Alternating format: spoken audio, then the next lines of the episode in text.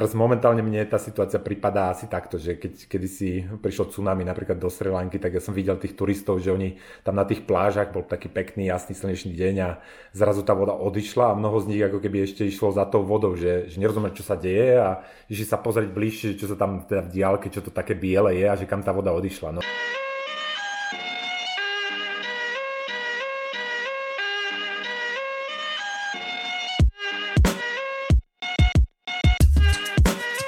Dobrý deň, vítajte pri ďalšom pokračovaní podcastu Zle peniaze, dobrý život. V tomto dieli uh, vám pustím krátku prednášku. Mal som online prednášku pre Night of Chances. Napriek tomu, že vy neuvidíte slajdy, ktoré som tam ukazoval, tak myslím si, že je to pochopiteľné aj bez nich. Ide o krátku prednášku k aktuálnej ekonomickej situácii a k nejakým praktickým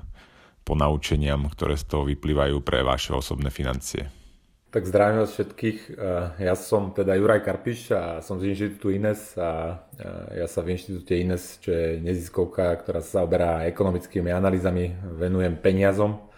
Teda venujem sa všetkým peniazom, ale najviac ma zaujímajú tie zlé peniaze. A teraz dnes by som niečo porozprával. Takto ja som niekedy zo žartu hovorím, že som krízonom, lebo teda často sa venujem práve tým tomu, ako tie peniaze nefungujú alebo ten finančný systém nefunguje. A po tej poslednej finančnej kríze 10 rokov e, prichádza taká ďalšia kríza a o tom by som e, dnes chcel rozprávať. Ja chcel by som niečo porozprávať o tom, e, ako sa darí dnes tej ekonomike, čo z toho pre nás vyplýva a na konci teda, možno aby to nebolo len také teoretické, tak by som prispel nejakými svojimi pohľadmi na to, že ako sa, čo, čo teda v takej situácii robiť a ako sa s tým nejak vysporiadať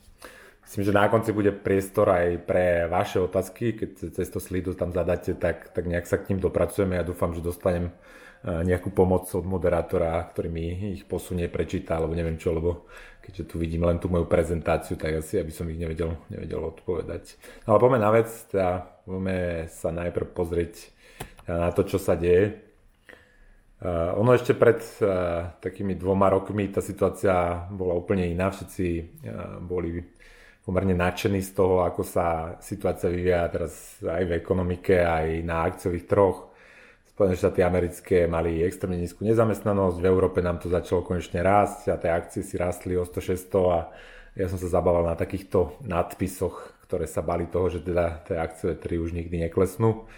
A ono to väčšinou býva tak, že keď tá euforia je už akože, keď sa objavia takéto titulky, sa nikto nebojí toho zlého konca, tak väčšinou sa udeje niečo a momentálne sa udialo niečo v podobe tej pandémie, teda nejaká forma nového koronavírusu, ktorý sa rozšíril z tej Číny. Čína to podcenila, celý svet to podcenil. Rozvinulo sa to do pandémie a tá pandémia, ako tie trhy a tá vyspelé ekonomiky, nielen teda politici vo vyspelých ekonomikách to ignorovali, ale ignorovali to aj tie trhy eh, vo vyspelých krajinách, aj akciové trhy a ono dlho sa zdalo až do nejakého februára, že teda z toho nič nebude, ale potom sa tie trhy splašili a padli. Padli ako kabela a naozaj padli zásadným spôsobom, keď si to porovnáme, že okolko padli tie akciové trhy. Na tomto grafe konkrétne vidíte akciový trh eh, vo Veľkej Británii, tak ten spadol za, eh, za necelý mesiac o 30% a keď si porovnáte ten prepad to akciové trhu a v Británii majú strašne dlhý dátový pekný rád, lebo to je vyspelá krajina, kde majú tie akciové trhy už relatívne dlho, tak zistíte, že naposledy tak padli akcie pred 300 rokmi a, a to, to bolo, keď praskla bublina a, to sa volá, že spoločnosť južných morí, to bola taká bublina vtedy na akciovom trhu a tá, to prasknutie tejto bubliny vtedy vyškolilo ešte Izaka Newtona, známeho to fyzika, ktorý bol aj špekulantom. No ale vidíte, že keď porovnáme teda ten prepad na tých akciových troch teraz, čo sa udial, tak je to naozaj niečo nevýnimočné a nezvyčajné, niečo, čo sa nestalo ani počas druhej svetovej vojny, ani počas veľkej hospodárskej krízy alebo počas napoleonských vojen. Ono, tá chrípka je špeciálna, teda na začiatku sa ľudia tak bagatelizovali, hovorili, že to je horšia chrypka a presne to isté sa dialo aj z chrypkou v roku 1918, tam tiež na začiatku ľudia to bagatelizovali, dokonca sa bola cenzúra, sa o tom aj nemohlo hovoriť, že také niečo existujú, preto sa to aj volá španielská chrypka, že ono to nezačalo v Španielsku, ale v Španielsku nebola cenzúra, tam sa o tom otvorene hovorilo, preto sa to, to, tomu prischlo meno, že španielská chrypka. No ale tá horšia chrypka sa rozvinula do niečoho zásadnejšieho a zaujímavé je, že ono sa to nikdy vlastne vo svete nestalo, že takýmto spôsobom sa tie štáty, jednotlivé tie krajiny rozhodli dobrovoľne zastaviť zo dňa na deň ekonomiky, e, že ľudí teda zavreli doma, e, ľudia nemohli ísť do práce, nemohli nakupovať, nemohli spotrebovávať. A, a ten pokles tej spotreby alebo pokles toho ekonomického života bol naozaj brutálny, že toto je napríklad prepad uh, predaja aut, aut vo svete, alebo keď sa pozrieme na, na to, čo nakupujú Američania každý deň, tak tie medziročné prepady v tom marci, teda keď ich pozatvárali tie jednotlivé štáty doma, tak sú naozaj zásadné, že, že samozrejme, že teda letenky klesli o 100%, keď tam vidíte minus viac než 100%, to znamená, že, sa, že tie spoločnosti museli, nie že peniaze zarobili a dokonca museli peniaze vrácať za tie lety, ktoré sa neuskutočnili. Ale vidíte, že naprieč rôznymi sektormi ten pokles príjmov tých jednotlivých spoločností bol zásadný a bol brutálny. No a toto je veľmi zaujímavá vec, akože ja ako ekonom sa na tom, som z toho akože veľmi vzrušený, že teda bude čo bádať, lebo mi príde, že toto je taký prirodzený experiment na tej ekonomike, ktorý sme už dlho nezažili, teda ak sme ho vôbec niekedy zažili a teraz je strašne zaujímavé sledovať, čo sa bude diať, a ako tá ekonomika bude na to reagovať a, a čo všetko sa zmení, akým spôsobom sa zmení. Ale zase rozumiem tomu, že uh, asi normálni, obyčajní ľudia, a teraz nemyslím tú politickú stranu, teraz myslím tých skutočných, obyčajných ľudí, asi nezdielajú so mnou to nadšenie toho bádania a skôr majú obavy o tom, ako, ako to dopadne, dopadne na nich a ako sa to ich bude týkať. Podľa mňa ako taká najlepšia metafora je, je nejaká kalamita, že, že, tu, že tá ekonomika ako keby prechádza nejakou kalamitou, že bola nejaká veterná smršť a, a šťastí teraz akože nejaká časť tej ekonomiky padne a, a zahynie, ale potom ako keby neexistuje dôvod, aby tá ekonomika nezačala opätovne rásť a prispôsobila sa na ten svoj, na tú, no, na tú novú situáciu, na ten nový stav, ktorý, ktorý bude po tej pandémii. Uh, ono stále ľudia niektorí to pri, pri, uh, pripodobňujú k vojne, ale to je podľa mňa trošku, trošku prehnané prirovnanie, lebo v tej vojne dochádza k skutočnému ničeniu. Akože jasné, že aj teraz zomierajú ľudia, ale zomiera ešte stále výrazne menej než vo vojne a hlavne nedochádza k ničeniu akože miest, kapitálu, firiem a celej tej štruktúry ekonomickej. Čiže ja by som až tak ďaleko nešiel, že by som to prirovnával k vojne, ale určite je to nejaká zásadná vec. Ono,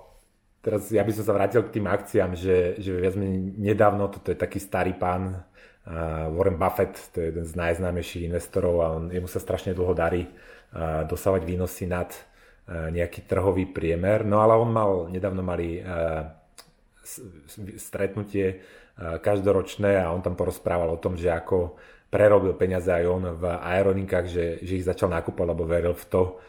že ich situácia sa zlepší a že nakoniec na tom zarobí, ale nakoniec to musel predať. A ďalšia zaujímavá vec, čo tam povedal, je, že, že si sedí na peniazoch, že on stále nenakupuje, že stále mu nepríde, že by tie akciové trhy boli nejaké lacné. Napriek tomu, že toto rozprával v časoch, keď ako tam tá korekcia bola stále ešte, ešte relatívne významná.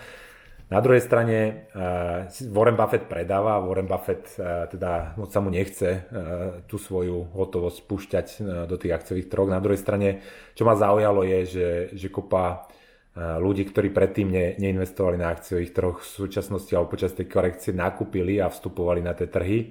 A to sa dá, na to je viacero rôznych indikátorov. Jeden indikátor je, že koľko nových ľudí si otvorilo účty investičné a začali investovať do tých akcií. Na druhej strane, keď sa pozrite na vyhľadávanie na Google, ako nakúpiť akcie tohto, tohto výrazu, tak, tak vidíte, že, že v tom marci to dosahovalo historické, historické maxima. Čiže sa dá povedať, že Warren Buffett predáva, lajci nakupujú.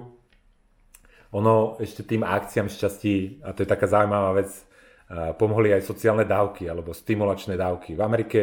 vzhľadom na to, že tie štáty sa rozhodli, že teda tú ekonomiku podporia, veria v to, že te, ten výkyv je nejaký dočasný, veria v to, že teda to oživenie príde rýchlo, príde v, druhej, v druhom pol roku tohto roku, tak sa rozhodli pristúpiť k stimulácii tých ekonomík a to rôznymi spôsobmi a teraz v Amerike stimulujú aj teda rozdávaním peňazí obyvateľstvu a teraz každému poslali 1200 dolárový šek do každej domácnosti, každému človeku, že nech teda na jednej strane nech mu to pokrie tie výdavky, ktoré, ktoré má, napriek tomu, že teda mnoho z nich nemá príjem, keďže buď stratili zamestnanie alebo nechodia do práce.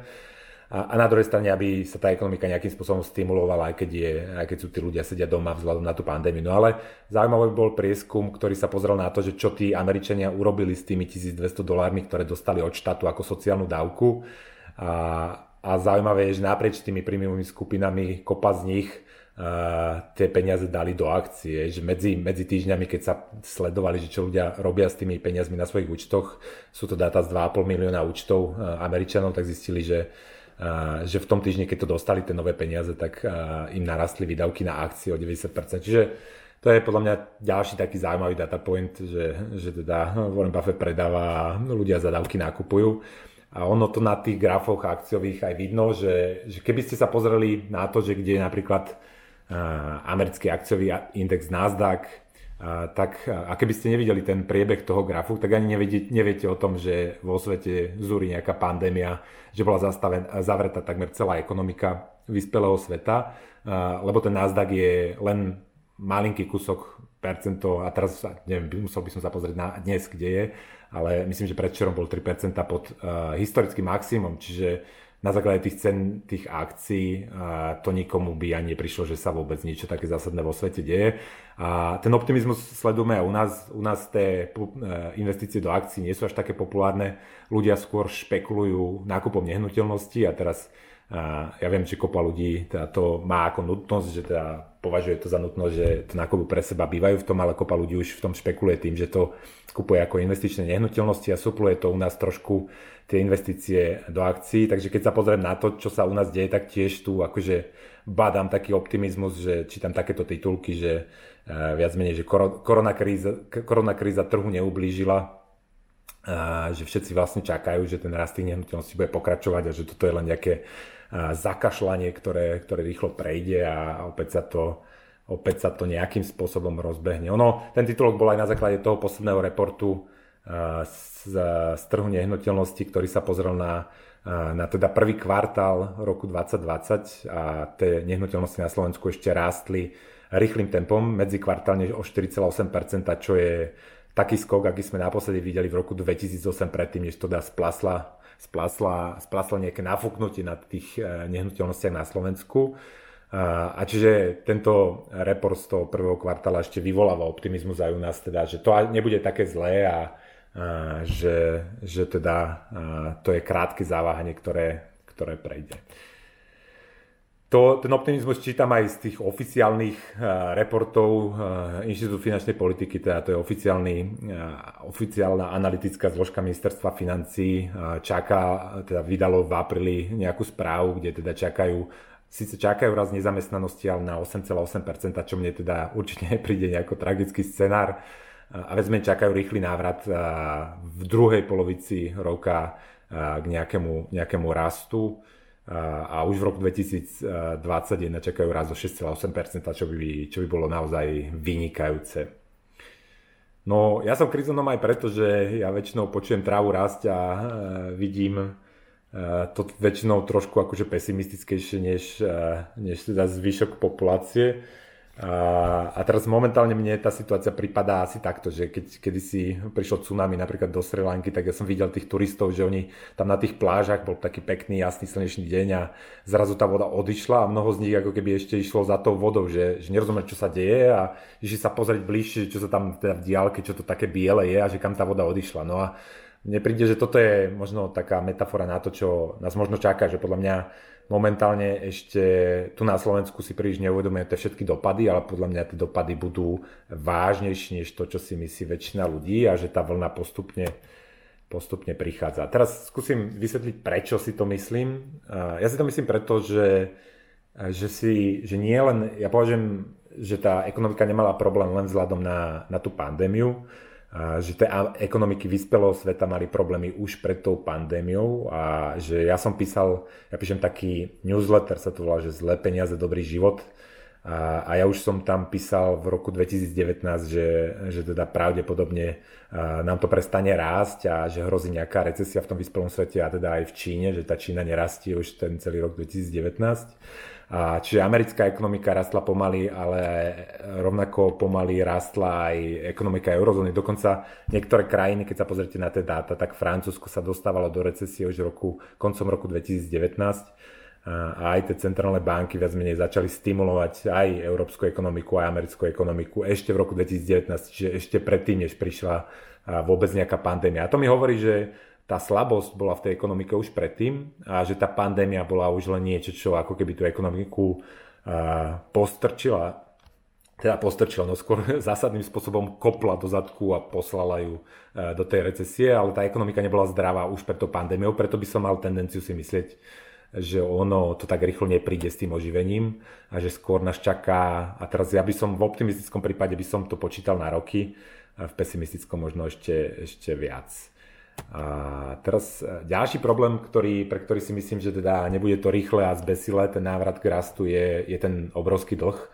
a že my sme do tejto, do tejto katastrofy vírusovej vstupovali už s obrovským dlhom.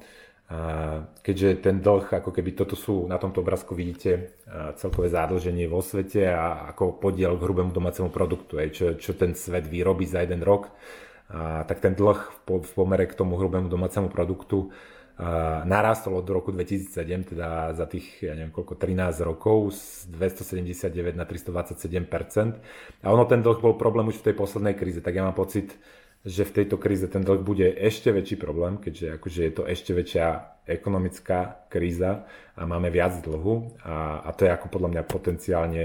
nebezpečný mix. Keď vám nerastie ekonomika a rastú vám dlhy, tak to nemusí dobre dopadnúť. A doteraz sme to riešili tak, že teda najmä v Európe, toto je ten, ten pán, na ktorého sype tá nemecká študentka tie konfety, to je bývalý šéf Európskej centrálnej banky Mario Draghi a tá Európska centrálna banka to v Európe ten slabý rast doteraz riešila tak, že teda sypala nové peniaze do obehu cez tie rôzne programy kvantitatívne uvoľňovania neviem čo. A toto je zjednodušená schéma tých programov, ale pritom sa nebudem pozastavovať. Viac menej ide o to, že tá centrálna banka vymyslí peniaze nové a za ne nakúpi dlhopisy štátov alebo dlhopisy podnikov a tým sa snaží stimulovať tú ekonomiku. No a ono to vedie na jednej strane podľa mňa k horšiemu, slabšiemu rastu, čo sme videli tých posledných 10 rokov, a na druhej strane to vedie k tomu, že sa nafúkujú v tej ekonomike na rôznych miestach bubliny.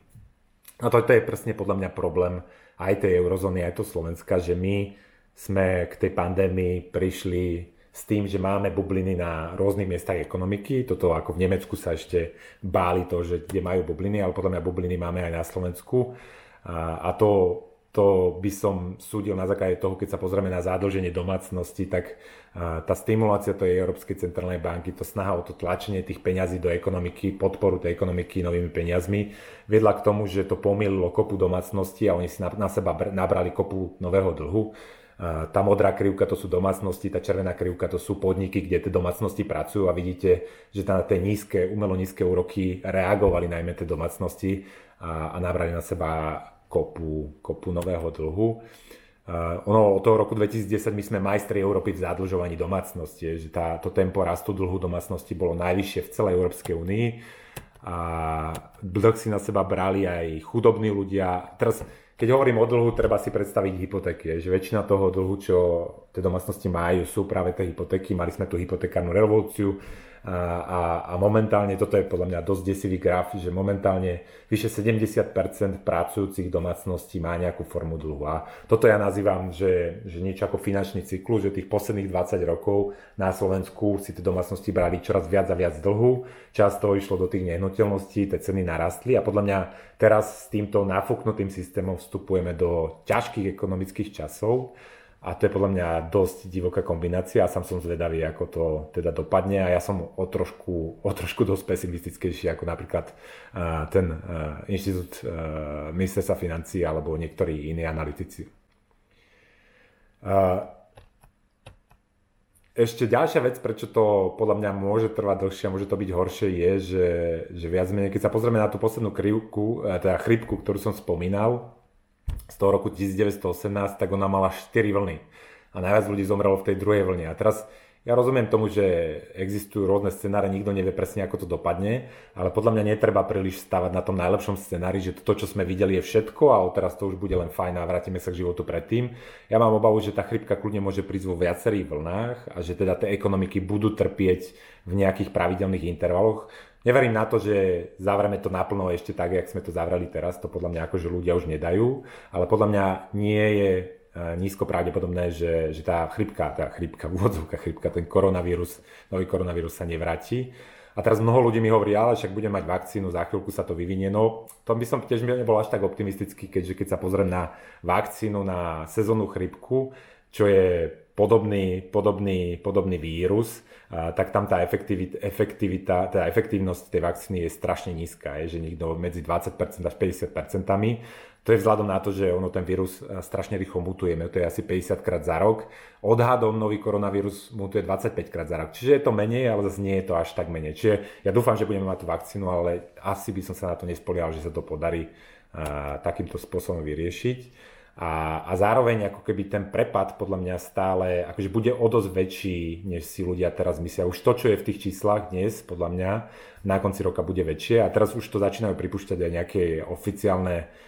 štatistiky, napríklad e, britská centrálna banka Bank of England odhaduje, že to môže byť v tomto roku pokles až o 14% e, tej ekonomiky, čo sú akože zásadné čísla. Aj keď sa pozrite na prepad tej zamestnanosti v Amerike, tak to je úplne desivé, že je červená krivka, to je to, čo sa stalo teraz a tie ostatné krivky sú tie predchádzajúce nejaké recesie alebo krízy. A vidíte, že tá finančná kríza, tá posledná finančná kríza, to je tá modrá krivka, tak uh, padli sme o mnoho nižšie, ale ako dlho sme sa z toho dostávali. Čiže ja by som bol veľmi opatrný ohľadom toho, že ako rýchlo sa sa stihneme vrátiť. A teraz na Slovensku sme ten prepad tej zamestnanosti ešte nezažili. Ono naozaj to začalo rýchlo stúpať, ale podľa mňa ako keby tie najhoršie čísla na Slovensku uvidíme až niekedy na jeseň. A to preto, že to nie je ako v Amerike, že v Amerike, keď vám prestane fungovať firma, tak tých ľudí jednoducho vyhodíte a, a, a nemáte ako ne, málo, je, o mnoho menej sú tam tie firmy viazané nejakými zákonmi, ako je zákonník práce alebo niečo podobné. Na Slovensku vy ako keby máte tam výpovedné lehoty 2 až 4 mesiace a, a že to trvá, kým ako keby tie firmy zistia, že je zlé a kým tých ľudí prepustia. Čiže podľa mňa najhoršie tie čísla ešte len budú prichádzať a, a až potom bude možné realisticky odhadnúť, že ako zle to je. No a keď vám rastne nezamestnanosť, tak nie je zvyčajné, že by mali rásť príliš ceny nehnuteľnosti, skôr naopak tie ceny nehnuteľnosti majú tendenciu klesať. Zár, môžu zároveň klesať ceny nehnuteľnosti aj ceny nájmu, že Španielsku, a ja by som nás prirovnával k Španielsku tej poslednej kríze, tak v tej poslednej kríze padli nielen ceny nehnuteľnosti, ale potom následujúce roky klesali aj ceny, ceny nájmov. Ja sa pozriem, koľko máme času, lebo máme už len 8 minút, bolo mi povedané, že má byť presný s časom, tak to budem musieť trošku zrýchliť.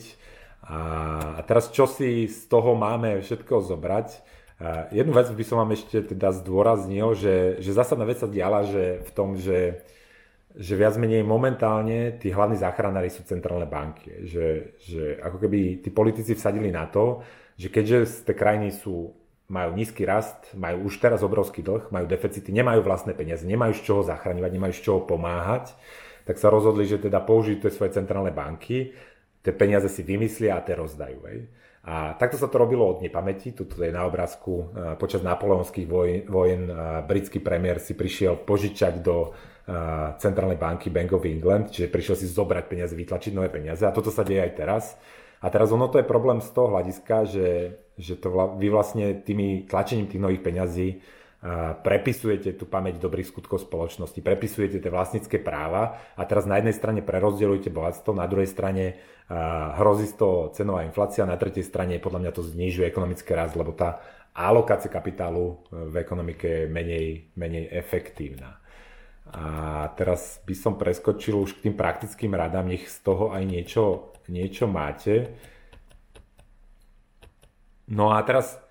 tie centrálne banky naozaj začali uh, tie peniaze tlačiť masívne a mnoho ľudí hovorí, a hrozí hyperinflácia, je, že toto je hyperinflácia na jednom obrázku, že keď si za toaletný, no, cena za toaletný papier uh, je toľko to bankoviek, je, že je v nich viac celulóziny v tom samotnom toaletnom papieri.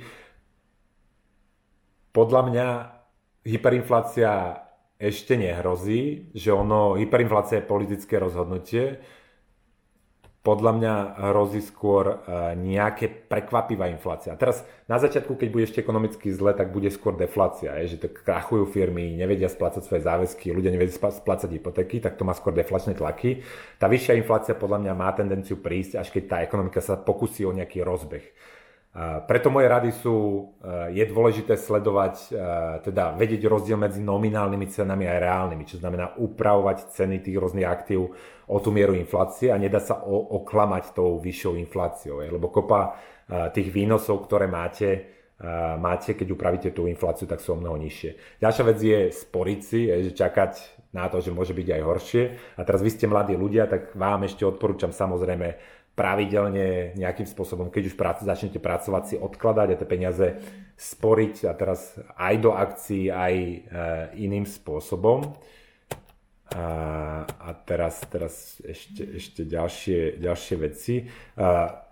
ono ale netreba sa unáhliť, je, že netreba sa hrať na tých špekulantov, netreba si hovoriť, že ja teraz je lacno, teraz nakúpim, lebo na tých akciových trhoch, akože podľa mňa ešte stále je možnosť, že, že to bude vyzerať o mnoho horšie. Ešte stále sme podľa mňa len na začiatku, ešte stále tá vlna je len niekde na horizonte. A táto kríza má podľa mňa tendenciu eh, sa rozvinúť do iných kríz. Že ono to začína ako zdravotná kríza, potom to je ekonomická kríza, potom ak teda to nebudú zvládať tie banky, môže to byť finančná kríza, ak ich budú zachraňovať štáty a tie nebudú mať na to, môže to byť